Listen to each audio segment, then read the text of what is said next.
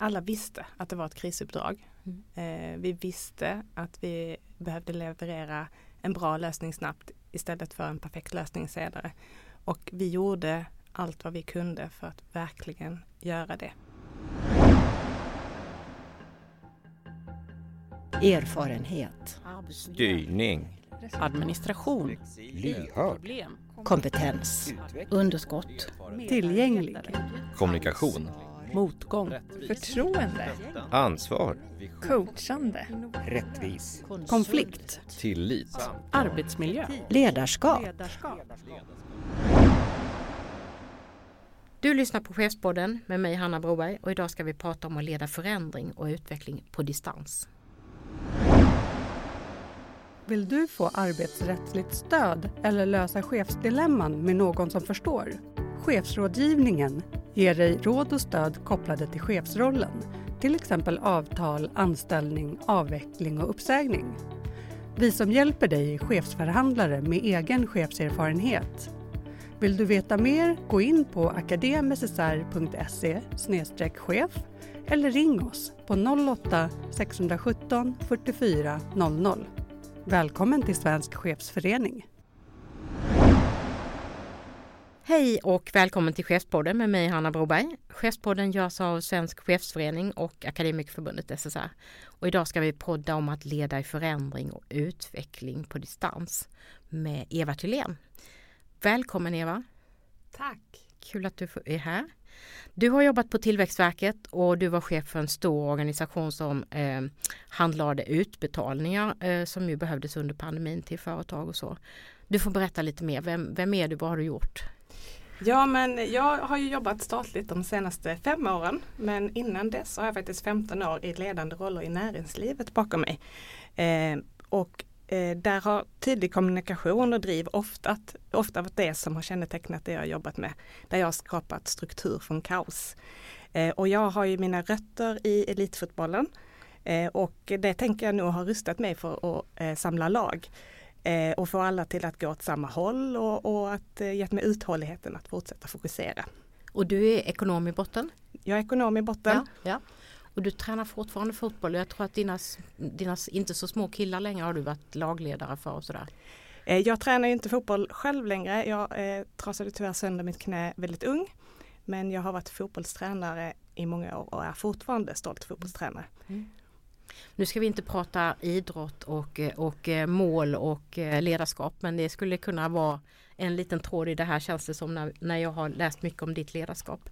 Jag tänkte att vi får en liten inblick i, det är inte pandemi längre eh, tack och lov, men, men vi får en liten inblick i vad det var för uppdrag som du fick. Alltså om vi blickar tillbaka eh, även om vi liksom ska fokusera på de erfarenheter som du har med dig från det här så är det bra att ha en bild av liksom, vad var det för uppdrag som du och dina medarbetare fick. Kan du berätta lite? Ja men vi fick ju ett eh, uppdrag att ta hand eh, om det som kom kallas korttidsstöd eh, för de människor som då blev permitterade under pandemin. Och det här uppdraget kom ju väldigt hastigt till oss. Lagen var inte ens på plats. Det var den 16 mars 2020 och tre veckor senare så skulle vi öppna ansökningen och vi hade inte tillräckligt med medarbetare. Vi hade inget system uppbyggt för hur man skulle kunna ta hand om detta. Eh, och det fanns ju såklart inga rutiner och instruktioner eller någonting på hur detta skulle göras. Och sen så skulle ju alla jobba hemifrån. Mm. Eh, så att det var ju en, en astronomisk uppgift som vi fick. I slutändan så eh, räknar jag faktiskt ihop det att över tusen medarbetare har jobbat eh, hos oss inom handläggningen och vi har lånat medarbetare från sex myndigheter. Mm. Ett jättestort samordningsarbete att få till en sån rekrytering. Mm. Mm. Ja men vi ska komma in lite på det. Eh, men spännande liksom att ta oss tillbaka där till 2020 i april när ni satte igång allt detta. Eh, jag tänker ju så här att det kan kännas långt borta men faktum är ju att den, det distansarbete som vi tar lite för självklart idag var ju någonting som liksom verkligen kom eh, brett under pandemin. Eh, och vi tvingades till det då men liksom ser det väldigt mycket som en möjlighet eh, idag. Och sen finns det en del chefer, det finns liksom lite motkrafter också att man vill få in medarbetare på sina kontor, man känner att det är, liksom, det är svårt att ta arbetsmiljöansvar och sådär. Man börjar känna, det, det kommer lite kritik mot distansledarskapet. Men när jag pratar med dig så känns det inte så eh, att du har väldigt mycket positiva bilder av distansledarskapet och att ni kunde åstadkomma mycket. Kan du liksom ge en bild? Vad, vad, vad tycker du om distansledarskap? Vad är din erfarenhet? Min erfarenhet av distansledarskap det är att det går inte att bara ta ett analogt ledarskap och applicera det eh, så och tänka att nu kan vi jobba på distans. Utan för att ett distansledarskap ska kunna fungera så måste man göra eh, några aktiva val eh, för att säkerställa att man ska möjliggöra att det Mm. fungerar. Och, och en av dem som jag alltid har eh, i mitt huvud det är ju digitalt först. Alltså förutsätt att inte alla medarbetare är på samma plats. Alltså har man distansavtal eh, på, där man möjliggör för medarbetare att jobba på distans, då är ju inte medarbetarna på samma plats. Då behöver eh, den som är ledare göra många aktiva val för att se till att eh, kommunikation och struktur finns på plats så att man, man kan jobba på många olika ställen och där kompetens och potential hos medarbetarna får stå i fokus, inte var medarbetarna befinner sig geografiskt. Tyckte du att det var liksom en utmaning, den här kritiken som finns att eh, vi ska komma lite mer in på det med kommunikation och så och det här med kaffemaskinen och sådär. Men, men att, att man tycker att det är svårt att inte hinna snappa upp små saker, att inte hinna se medarbetare och så. Att det, det, ibland kan man ju också få en bild att det kanske är chefens behov snarare än uppdraget och, och de möjligheter som finns digitalt som, som styr hur man liksom väljer att se på det. Det är klart att det är svårt om du förväntar dig att du ska kunna göra det på samma sätt som du alltid har gjort. Men om du väljer att vara lite nyfiken, eller jag har i alla fall valt att vara nyfiken på att försöka förstå vad är det jag behöver göra. Jag behöver se, min, behöver se mina medarbetare, jag behöver snappa upp de här grejerna. Hur kan jag göra det fast vi inte är på samma geografiska plats? Eh, jag tycker att det är roligare och mer intressant att tänka på frågan utifrån det perspektivet. Eh, och inte hur har vi alltid gjort utan hur kan vi göra framåt. Mm. Eh, för då ha, får man till den här strukturen eh, kring hur man ses digitalt och hur man, hur man kommunicerar digitalt. Mm. Då blir inte frågan om, om kontorsarbete eller inte eh, motsats till varandra utan det blir komplement till varandra. Det är inte det som står i fokus Mm. utan faktiskt hur vi samarbetar. Som ser möjligheterna och sen har på de här digitala glasögonen när du riggar arbetssätten och sådär. Ja, ja, för mig, alltså jag ses gärna fysiskt men utgår från digitalt först Ja. eh, och skapa förutsättningar från det. Den här kritiken mot distans och hybrid det är ju liksom att man det här lilla som jag säger att man snappar upp men det där mötet och det är lite spontana eh, liksom i samband med att man kanske tar kaffe eller sådär kaffemaskinssamtalen eh, att det blir svårt liksom just med kommunikation och många tänker också nu är det stora förändringar det krävs innovation i, i verksamheter och att det liksom inte riktigt kommer till eh, digitalt i kritiken eh, eller farhågan kanske. Men, men du har ju verkligen liksom haft fokus på eh, som du nämnde här med, med betydelsen av kommunikation. Hur har du jobbat med det? Du, du pratar om upplevd närhet som ett begrepp. Eh, du får berätta vad betyder det? Jag tycker att upplevd närhet är ett fint sätt att beskriva det på. För då är det inte vilken geografisk plats du, du finns på som är i centrum utan faktiskt hur det känns. Att du känner att du har en tillhörighet till ett team, att du känner dig sedd eh, och, och att du gör någonting bra tillsammans med dina, eh, dina kollegor. Så att jag tycker att upplevd närhet det är ju att skapa förutsätt förutsättningar för att vi faktiskt känns som att vi är på samma geografiska plats även när vi inte är det. Och det här med att se till att kommunikationen fungerar, då måste man ju tänka att det finns i alla möjliga eh, kanaler och plattformar så som vi jobbar med. Eh, medarbetarplattformar eh, eller eh, brev eller eh, samtal, alla mötesformer som vi har. Att, att man ta med information i olika format eller hur, hur tänker du att, att man ska få till det? För det krävs extra mycket kommunikation, eller hur? Det krävs kommunikation på olika sätt, både skriftligt och muntligt. Eh, och det gör det ju alltid. Eh, det har egentligen inte med det digitala ledarskapet att göra. Men i det digitala så blir det eh, mer tydligt att det faktiskt behövs just tydlig kommunikation och tydliga fasta kommunikationsvägar som gör att, man att jag som medarbetare vet var jag hittar informationen. Det, det vill jag faktiskt egentligen alltid veta. Men, men så som vi byggde upp det var just att bygga de här fasta kommunikationskanalerna. När du hade varit på sommarsemester till exempel, då hade jag lagt eh, ett meddelande i en av våra kanaler. Jag sagt Hej Hanna, välkommen tillbaka från semestern. Det här är vad du behöver göra för att komma, eh, komma tillbaka i arbetet snabbt. Och sen så bara läs i den här kanalen för här står alla nyheter. Det vill säga, du behöver inte tänka på att läsa några mejl. Eh, för jag har inte skickat några mejl till dig eller jag har inte skickat någon viktig information till dig i mejl. Utan eh, våra veckobrev de ligger här i den här kanalen. Så har du varit borta en vecka eller fyra veckor så kan du läsa ikapp vad som har hänt här. Och behöver inte stressas över att jag har 300 mejl att läsa. Och jag tror att eh, många av de här eh, liknande exemplen då har skapat lugn hos medarbetarna. Att okej, okay, jag kommer tillbaka. Jag vet att jag behöver läsa här, här och här. Och sen har jag en ganska klar bild av eh, vad som har hänt under tiden jag varit borta. Mm. Mm. Och samma för mina chefskollegor. När jag hade min, som jag hade min ledningsgrupp så hade vi eh, en logg som vi hade, sommarloggen kallade vi det. Där det var liksom att vi, en, ett tydligt sätt att rapportera vad som har hänt under tiden eh, en chef har varit eh, på semester. Så att när den kom tillbaka så visste de, läs i sommarloggen och så har du bra koll på var vi står just nu. Mm.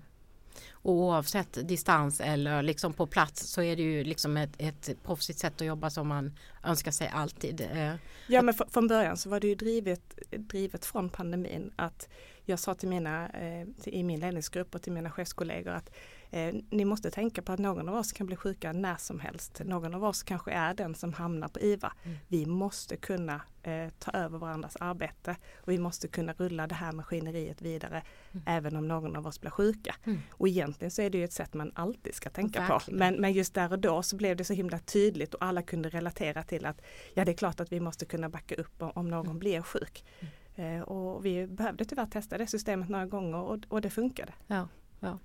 Ja, men det där att förbereda sig, just som du säger att det skapar också ett lugn att veta det. Att inte behöva leta eller känna oro för att man inte vet och sådär.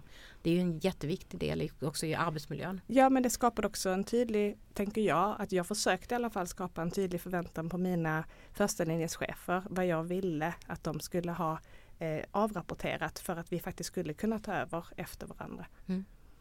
Jag vet eh, sammanhang där man eh, säger den och den rutinen, var, var, står det hur man ska göra om det? Och då brukar vi, man skratta och säga det finns i sjön. Eh, det är ju inte liksom ett bra arbetssätt alls. Nej. Så nej, men oavsett distans eller inte så jätteviktigt eh, sätt att, att jobba. Jag tänker att du var inne på det att du rekryterade ju liksom hundratals medarbetare på kort tid från andra myndigheter och, och eh, både de som hade liksom erfarenhet, du rekryterade ju även enhetschefer. Eh, några hade chefserfarenhet, några inte. Men du la väldigt mycket tid och kraft på omboarding och det tror jag med den stora omställning och förändringsarbete som många driver idag. Många drar också ner sina organisationer då är det inte on utan offboarding men, men det ska vi komma in på på slutet. Men berätta vad tar du med dig från eh, den processen, omboardingen? Att det är roligt. Ja. Eh, det är väl det viktigaste. Eh, och att eh, alltid ha en plan. Vi hade en plan och den viktigaste delen av den planen det var att våra medarbetare skulle känna sig välkomna och att, vi, att de skulle känna att vi faktiskt hade förberett något för att de skulle komma. Ehm, och vi gjorde ju, jag har räknat ut att jag faktiskt gjort, varit med i 12 onboarding-omgångar. Varit med och rekryterat över, eller onboardat mer än tusen medarbetare. Ehm, det är ganska mycket folk. Eh, jag tror att eh, som mest så var vi över 130 på en gång. Eh, och det är otroligt intressant hur vi lyckades bygga en så stor lagapparat. För det här var ett maskineri, det var absolut inte bara jag. Det var många av mina kollegor som gjorde, hjälpte till att göra det här till en bra introduktion. Men vi hade introduktionsschema. Alla visste vad de skulle göra i introduktionsschemat. Så det blev liksom ett pussel som vi la. När vi började med välkomnade alla medarbetarna online eh, på måndagen eh, och sa hej och välkomna. Eh, och sen så fick de reda på att de skulle bli tilldelade en mentor. Eh, och den här mentorn som de fick det var den viktigaste pusselbiten i detta. För det var ett snabbt sätt att se till att medarbetarna verkligen kände att de hade någon att fråga. och som kunde hjälpa dem i arbetet. Men det var också viktigt för mentorn eh, för att känna att man eh, förstår att det kommer in nya medarbetare och att vi behöver vara snälla mot varandra och hjälpsamma för att vi ska kunna ha, skapa en förmåga att jobba tillsammans. Påverkade det kulturen hos er, skulle du säga, den här omboardingen? Att det var liksom en, en eh, att du satte liksom en viktig liksom grundsten i det arbetet redan eller? Jag hoppas det. Det får du nästan fråga medarbetarna ja. om. Men, men eh, min förhoppning är att det har påverkat kulturen. Eh, vi försökte ju att redan första dagen när de kom och vi hälsade dem välkomna eh, visa den kulturen som vi faktiskt ville ha. Det vill säga att den skulle vara välkomnande och varm och, och arbetsglädje är ju ett av mina eh, ledord som jag har haft under hela den här tiden och, och vi ville visa det redan från början. Att, för att vi skulle orka jobba tillsammans i ett viktigt uppdrag som var tufft eh, så behövde vi faktiskt ha roligt tillsammans. Mm. Och att det faktiskt inte finns något motsatsförhållande mellan att ha roligt på jobbet och göra ett bra jobb. Utan att jag menar att det finns en väldigt, ett väldigt starkt samband i det. Mm.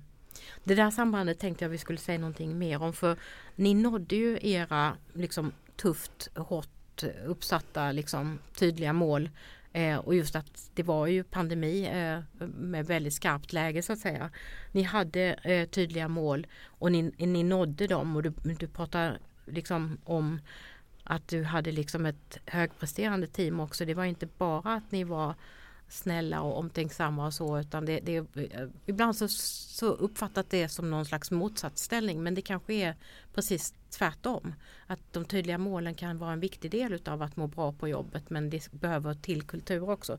Kan du liksom berätta lite grann hur du tänkte kring det där med, med att nå målen och vad som krävdes för att ni skulle nå målen? Jag tror att det finns många svar på en sån fråga.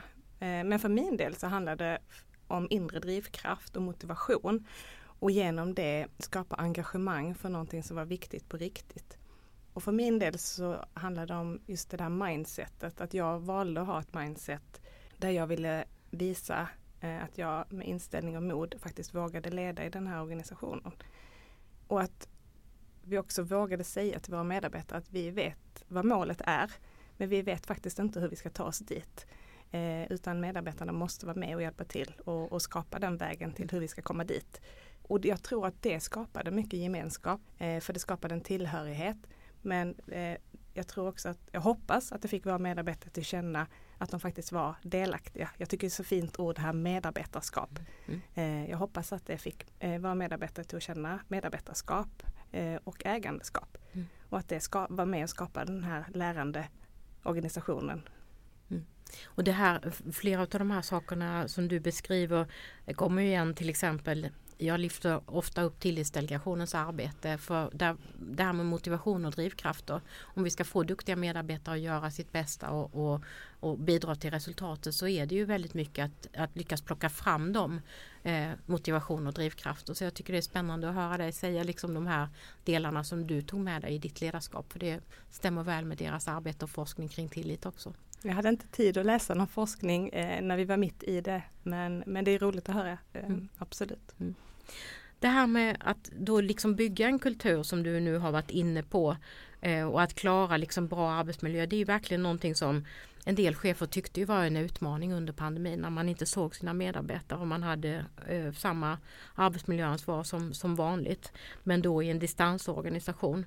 I ditt uppdrag så skapade du ju de här, du har varit inne på lite av den här strukturen men ni hade de här stormötena, du ställde frågor, ni tog tempen på olika sätt. Du får berätta lite mer hur ni gjorde, hur gjorde du för att liksom hålla den här täta kontakten och ha koll på dina medarbetare även hur de mådde och vilket stöd de behövde och sådär.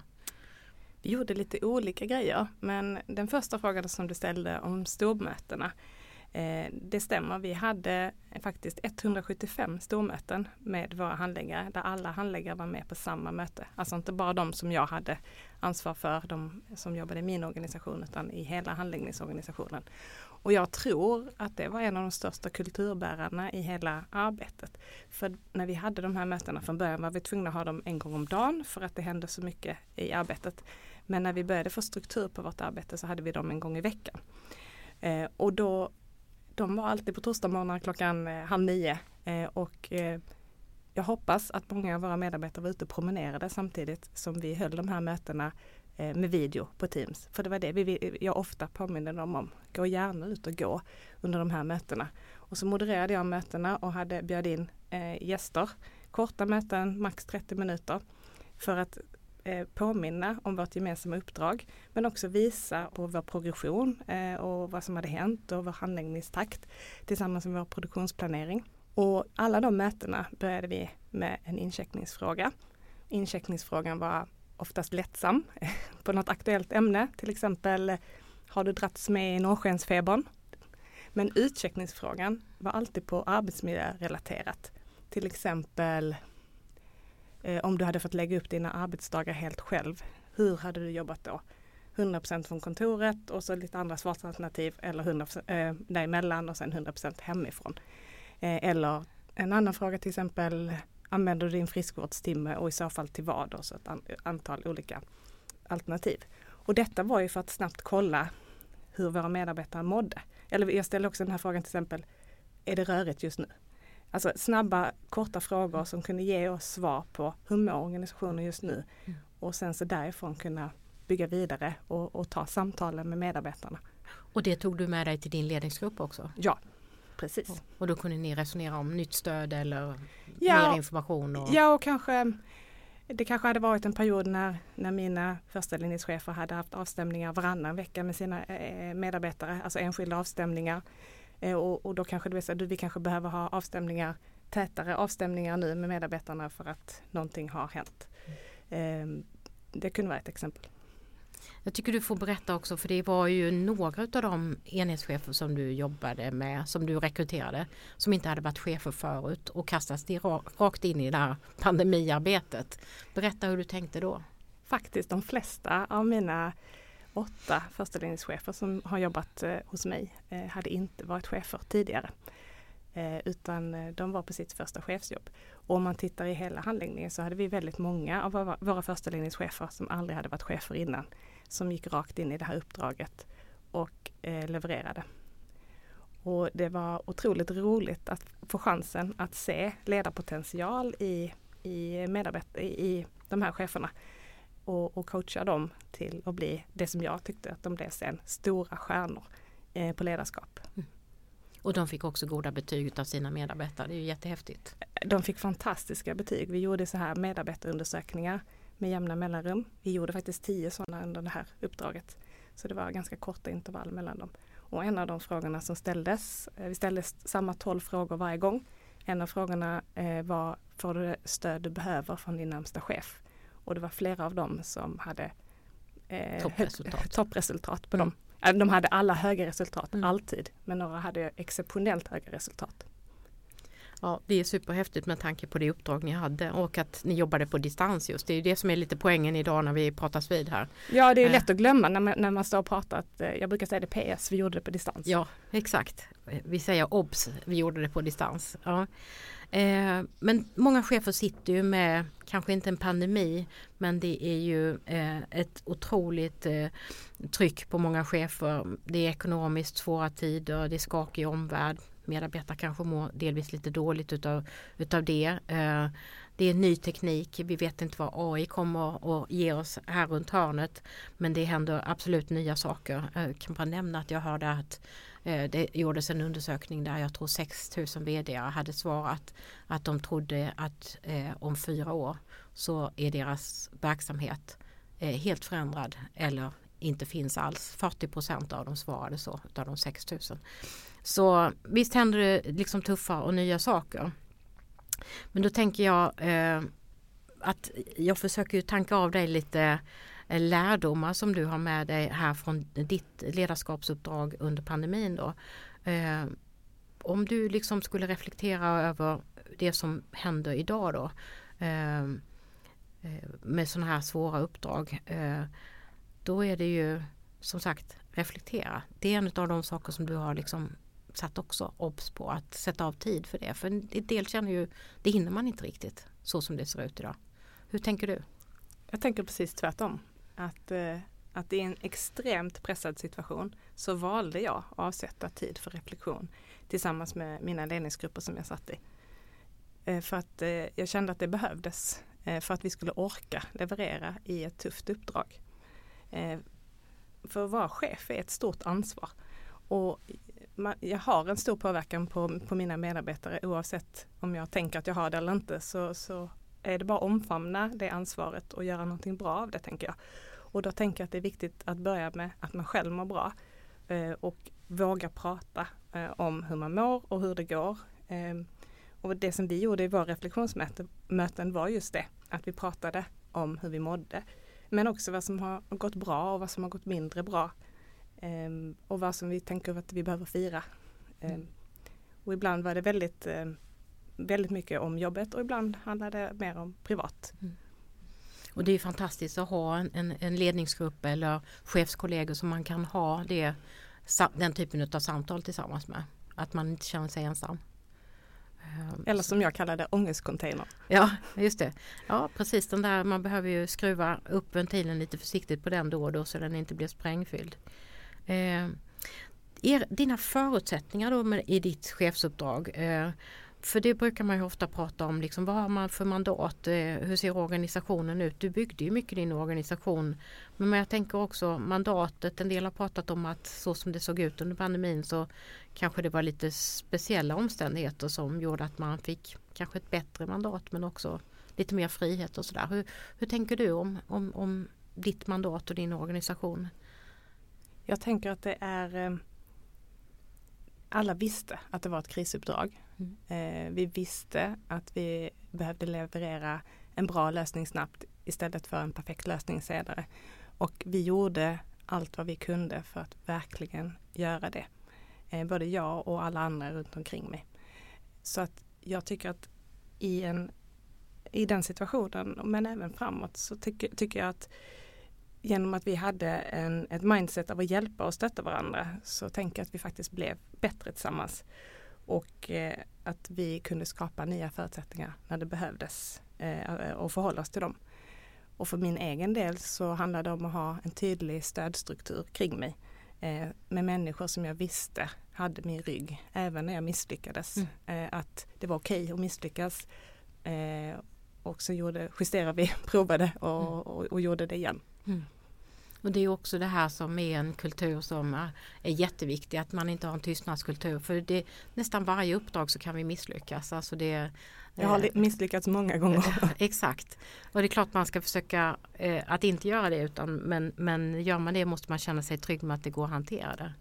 Vad är det då som driver dig? För du har ju supermycket energi. Vad är det som driver dig att göra det här ledarskapet på det här sättet? Jag drivs av nyfikenheten av att utveckla människor. Mm. Eh, och jag drivs av viljan att skapa välmående högpresterande team. Mm. Eh, och jag tycker att det är väldigt roligt att få vara någon som med aktiva val kan vara en möjliggörare för andra. Mm. Eh, och verkligen se hur medarbetare växer kring mig. Sen uppfattar jag att du är nyfiken på ny teknik och sådär också. Att det kan vara också den här nyfikenheten kanske? Ja men det är den där nyfikenheten. Den är ju också på, på teknik mm. och också nyfiken på att göra saker på nytt sätt. Mm. Eh, jag tänker att jag nog har varit en förändringsledare hela mitt liv. Fast jag aldrig har eh, riktigt tänkt på det. Mm.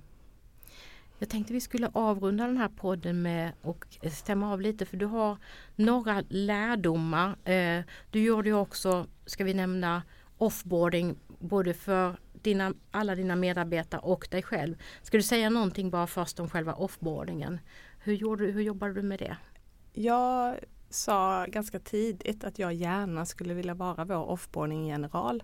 Och för mig var det ett självklart val därför att jag ville visa att det gick att vara en omtänksam ledare eh, även i offboarding. Eh, och vi gjorde många aktiva val för att skapa den här omtänksamheten om våra medarbetare nej, innan de skulle sluta hos oss.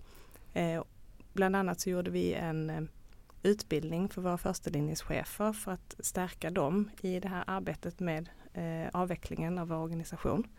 Eh, där de faktiskt skulle avveckla sig själva också.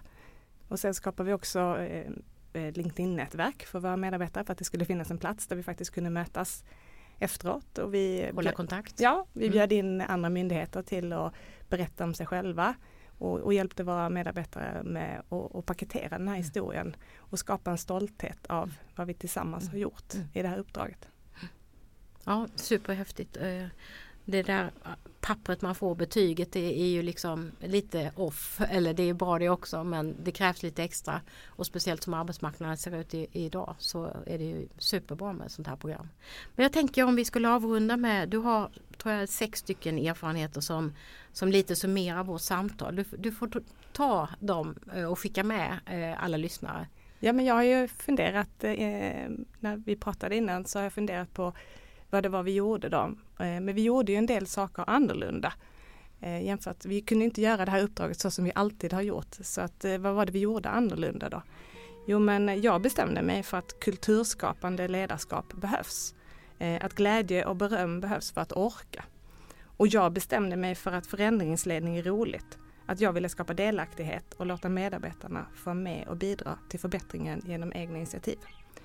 Och jag bestämde mig för att Forum för reflektion behövs. För att vi skulle följa upp vad som har gjorts bra, vad vi kan förändra, vilka lärdomar vi tar med oss, men också prata om hur vi mår. Eh, för att skapa, en lä- eh, skapa ett lärande och bidra till den här psykologiska tryggheten. Eh, och jag bestämde mig faktiskt för att Teams eh, kan hjälpa till att skapa team. Det går alldeles utmärkt att skapa gemenskap på distans. Men det kräver engagemang och en inställning om att det går och en bra mötesstruktur. Och jag bestämde mig faktiskt för att offboarding är lika viktigt som onboarding. Att jag ville vara en omtänksam ledare och kollega i alla faser. Och jag bestämde mig för att mod och inställning skulle vara mitt mindset. Att jag skulle vara en möjliggörare och att jag skulle testa, lyssna, justera och testa igen. Och jag började direkt. Mm. Superintressanta eh, eh, erfarenheter och eh, Tack för att du ville eh, dela dem eh, med oss Eva och jag tänker att pandemi eller inte så är det här ett, ett gott sätt att jobba som ledare i stora utmaningar som, som många sitter med idag. Eh, så tusen tack till dig.